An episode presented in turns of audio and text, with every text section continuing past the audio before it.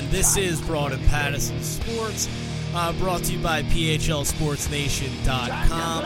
I'm Mark Giannone, and today I'm joined by Jeff Lawson from uh, MadeForPhilly.com. Jeff, how are you?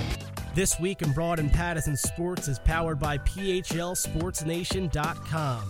The Eagles had a busy week. Both Jeffrey Lurie and Doug Pederson spoke at the NFL owners' meetings. Lurie says the Eagles are determined to bring back Kelly Green jerseys, and Pederson divulged that quarterback Carson Wentz has hired a mechanics coach on his own. On with us now for the first time on the show is Sixers beat writer from Calkins Media. His name's Tom Moore. Tom, how are you? All right, how you doing tonight, Mark? I you know, I can't complain. Can't complain. So one thing I wanted to lead off with, uh, it has to do a little bit with Joel Embiid.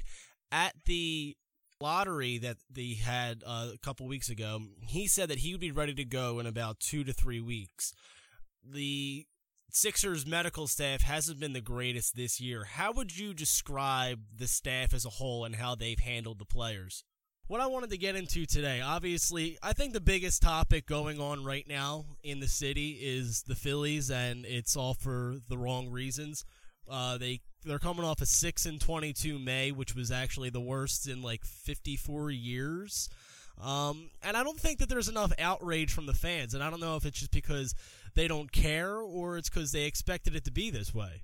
My biggest issue uh, going into the year when they made the signings like Howie Kendrick and Michael Saunders and stuff like that is why you're bringing in these guys when you have very able, capable players down in the minors. That if you're going to lose, you might as well lose the the guys you have in the minors rather than bringing in these guys and try to flip. Because what are you really going to get for Howie Kendrick and Michael Saunders at the trade deadline? Probably not much. And these people that want to complain on Twitter, complain on the radio about the super teams and uh, what LeBron did, what Kevin Durant did I have no problem with it. If Kevin Durant knew what everyone else knew that he wasn't going to win a championship with OKC, then what is the big deal that he jumped ship and went to the team that he was going to win a championship with?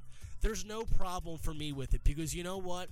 For the Philly fans that say that they don't like it and they want to call Kevin Durant a sellout, they want to call they want to call him a punk. Guess what?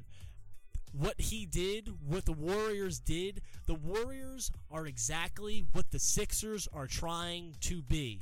As for me, as for the show, uh, you can always follow me on Twitter at Mark Flagman two ends. Follow the show at Broadpat Sports, and as always, follow the uh, the mothership, as we like to call it around here, our our website, uh, phlsportsnation.com.